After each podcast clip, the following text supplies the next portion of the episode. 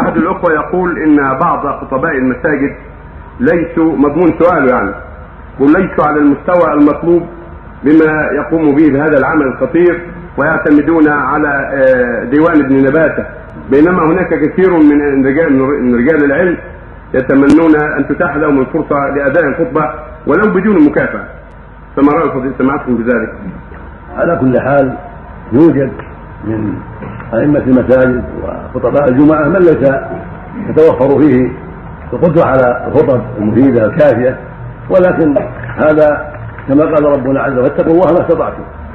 يقول الناس على ما جاء في في الأحاديث الفطره من قوت البلد. فليس كل مكان تتوفر فيه العلماء الذين لهم الميزة ولهم القدرة على الخطبة الكافية. ولهذا يحتاج الناس إلى طالب في الثانوي وبعض الأحيان الطالب في المتوسط وبعض الأحيان الذي إنما درس لحضور جلسات العلماء فيستفاد منه ويولى الخطبه للحاجة. يعني في شكل الحاجة ولعدم من يقوم مقامه.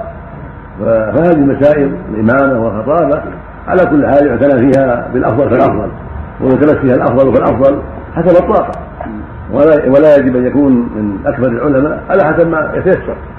لأن العلماء قد يتاخر كثير منهم عن الخطابة لأسباب كثيرة وقد يكون بعضهم بعيد عن محل الخطابة وإن كانت السيارة متيسرة بحمد الله ليس الناس كلهم سواء في الرغبة في الخطابة والحرص عليها وإلا وزاره الحج والأوقاف تلتمس وتطلب من عنده كفاية يتقدم حتى يولى. هم يطلبون من من على ذلك ويستجيبون من مصر ومن غير مصر. من يتولى ذلك عند الحاجة. فالحاصل أن كثيرا من إخواننا ليس عندهم النشاط في القيام بخطب الجمعة وبالإمامة في المساجد وكثير منهم لا يود ذلك ويرى أنها تحبسه وتربطه عن الأسفار وعن كذا وعن كذا. فلهذا لا تجده يوافق على الإمامة والخطابة لهذه الأسباب التي أشير إليها.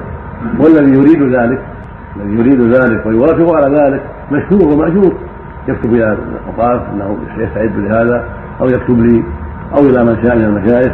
ونتوسط له وندعو له ونشكره أيضا ولو بمعاش ولو بمعاش أيضا. لكن الله ياتي به